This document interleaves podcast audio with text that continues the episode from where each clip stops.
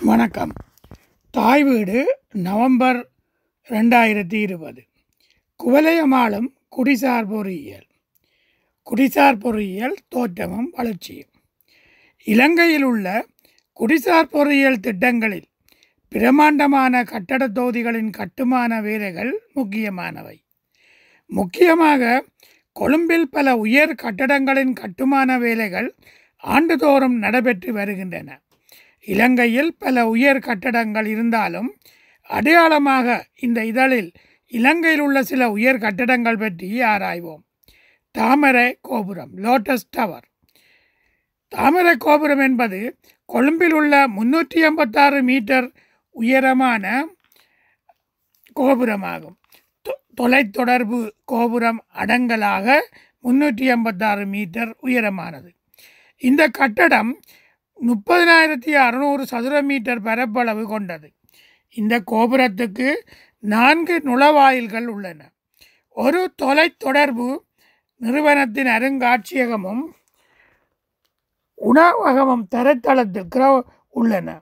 கோபுர மேடையில் ஆறு தளங்கள் உள்ளன. மேடையின் முதலாவது த தளத்தில் ஒரு அருங்காட்சி அகமும்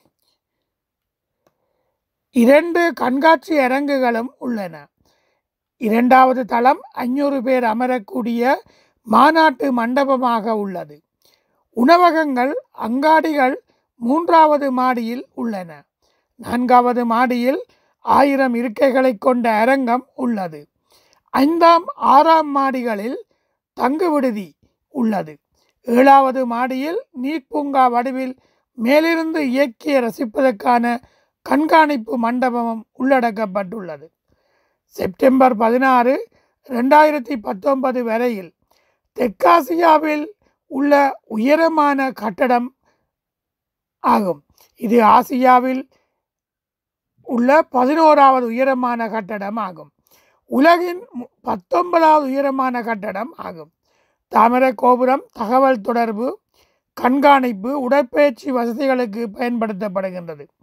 இந்த கட்டடத்தின் கட்டுமான செலவு நாலாயிரத்தி நூற்றி நாலு தசம் மூன்று மில்லியன் ரூபாய் ஆகும். இந்த திட்டம் ஆரம்பிக்கப்பட்டு ஏழு ஆண்டுகளுக்கு பின்பு முன்னாள் ஜனாதிபதி மைத்ரிபால ஸ்ரீசேன் அவர்களால் செப்டம்பர் பதினாறு ரெண்டாயிரத்தி பத்தொன்பதில் திறந்து வைக்கப்பட்டது. இந்த கோபுரம் பெய்ரா ஏரியின் நீர்முனையில் உள்ளது. ஐந்து தொடக்கம் பதிமூன்று மாடிகள் உயரம் கொண்ட கட்டடங்கள் என்றும் பதிமூன்று மாடிகளை விட உயரமான கட்டடங்களை மன்னிக்கவும் ஐந்து தொடக்கம் பதிமூன்று மாடிகள் உயரம் கொண்ட கட்டடங்களை நடு உயர்வு கட்டடங்கள் என்றும் பதிமூன்று மாடிகளை விட உயரமான கட்டடங்களை உயர் உயர்வு ஹைரைஸ் கட்டிடங்கள் என்றும் வரையறை செய்வது வழக்கம்.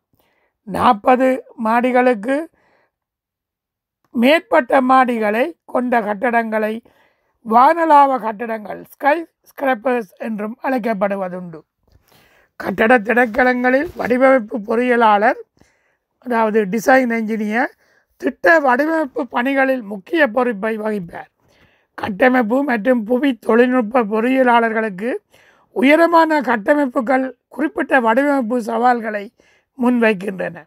குறிப்பாக நில அதிர்வு பாதிரு பாதிப்புள்ள பகுதியில் அமைந்திருந்தால் அல்லது அடிப்படை மண்ணில் அதிக சுருக்கத்தன்மை கம்ப்ரசிபிலிட்டி அல்லது சேற்று மண் போன்ற புவி தொழில்நுட்ப ஆபத்து காரணிகள் இருந்தால் உயரமான கட்டமைப்புகளில் அவசர காலங்களில் தீயணைப்பு வீரர்களுக்கு அவை கடுமையான சவால்களை முன்வைக்கின்றன.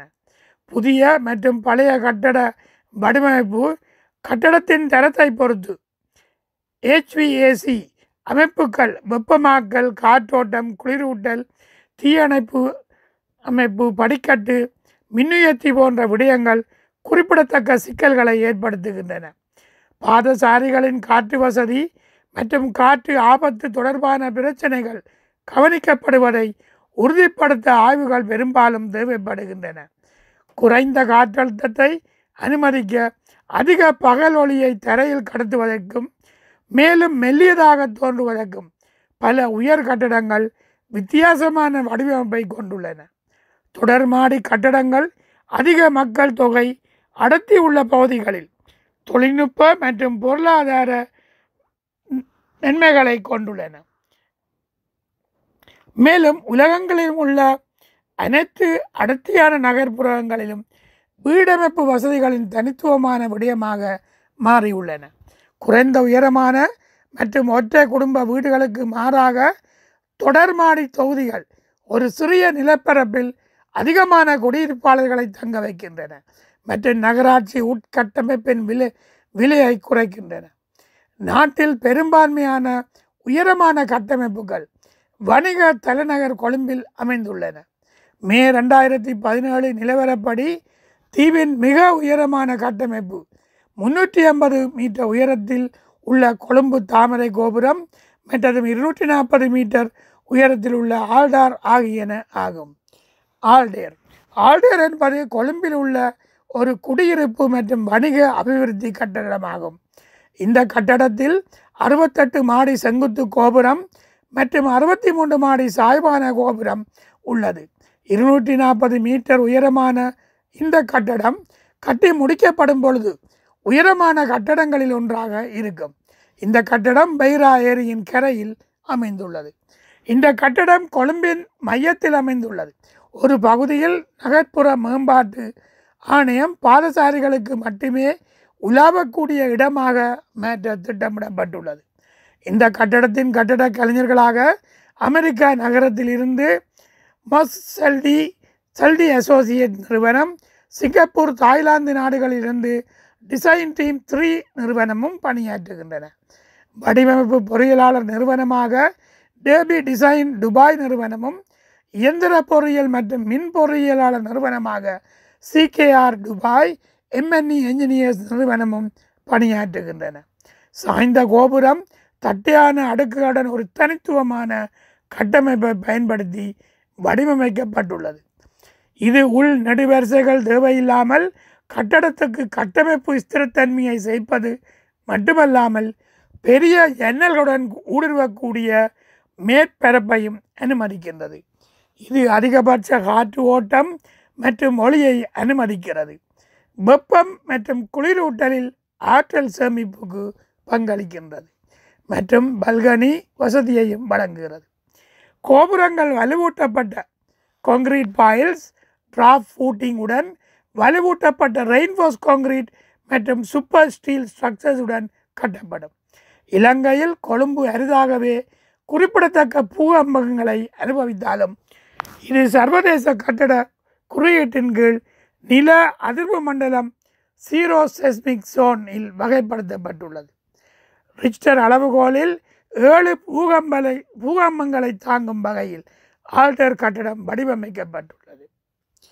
கவ்லக் சிட்டி கவலக் சிட்டி என்பது கொழும்பில் உள்ள ஒரு பெரிய கலப்பு பயன்பாட்டு ரியல் எஸ்டேட் திட்டமாகும். திட்டத்தின் குடியிருப்பு கூறு எட்டு கு- குடியிருப்பு கோபுரங்களை கொண்டுள்ளது. மற்றும் திட்டத்தின் வணிக கூறு நாற்பத்தாறு மாடி அலுவலக கோபுரம் மற்றும் சர்வதேச தரத்துக்கு கட்டப்பட்ட ஒரு ஷாப்பிங் மால் ஆகியவற்றை கொண்டுள்ளது. இது அதன் கிளப் ஹவுஸ் ஏழு ஏக்கர் தோட்டம் மற்றும் திட்டத்தின் ஒட்டுமொத்த அளவு ஆகியவற்றுக்கு பிரபல்யமானது. இத்தொகுதி முதல் நாலு குடியிருப்பு கோபுரங்கள் ஆகியவற்றை கொண்டுள்ளது.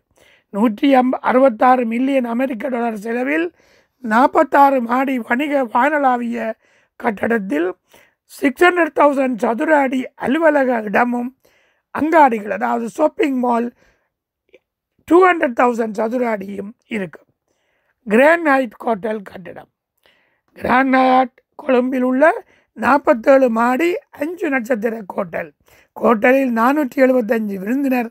அறைகளுடன் மேலும் எண்பத்தி நாலு அறைகள் உள்ளன. இது இலங்கையின் முதல் ஹைட் ஹயட் பிராண்டட் ஹோட்டல் ஆகும்.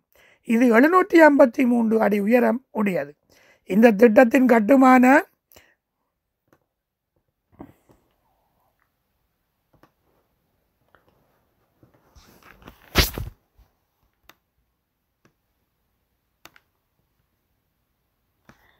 கட்டுமான வேலைகளில் பல சவால்கள் ஏற்பட்டன.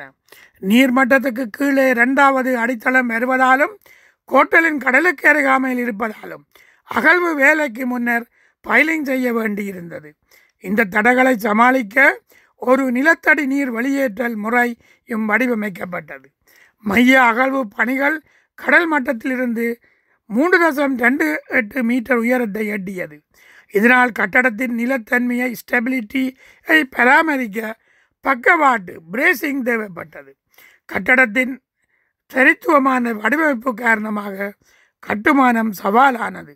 இது முப்பத்தாறு மீட்டர் தர முப்பத்தாறு மீட்டர் பிரதான ballroom eight point two metre உயரத்துடன் கூடியது. இதனால் மூன்று மீட்டர் ஆழத்தில் ஆர்சிசி ஆழமான விட்டங்கள் அதாவது பீம்ஸ் தேவைப்பட்டன. உயரமான கட்டடம் பொதுவாக மக்கள் விரும்பும் அதிகபட்ச உயரத்தை விட உயரமானதாக வரையறுக்கப்படுகிறது.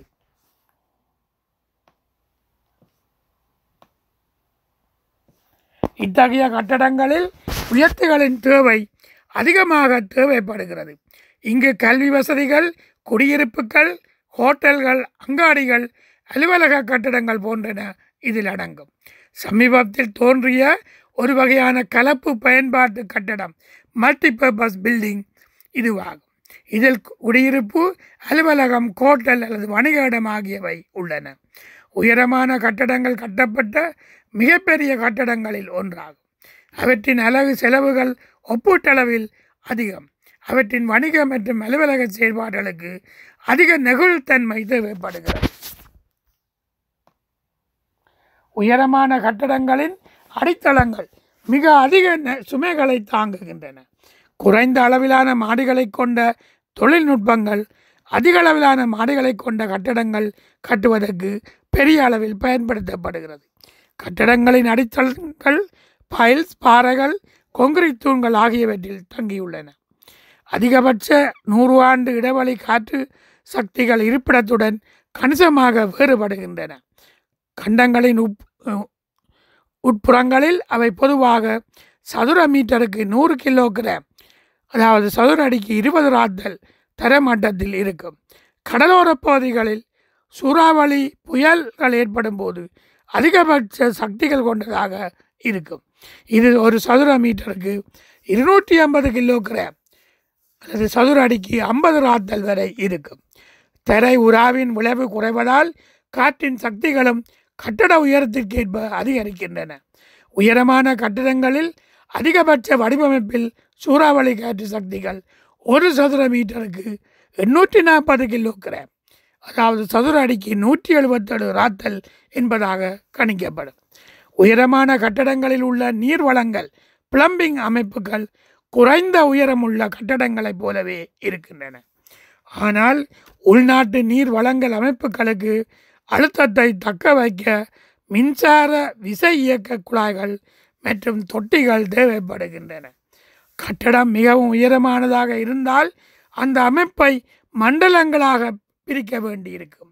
ஒவ்வொரு மண்டலங்களும் தனித்தனியான நீர் வழங்கும் இயந்திரம் மற்றும் தொட்டியை கொண்டிருக்கும்.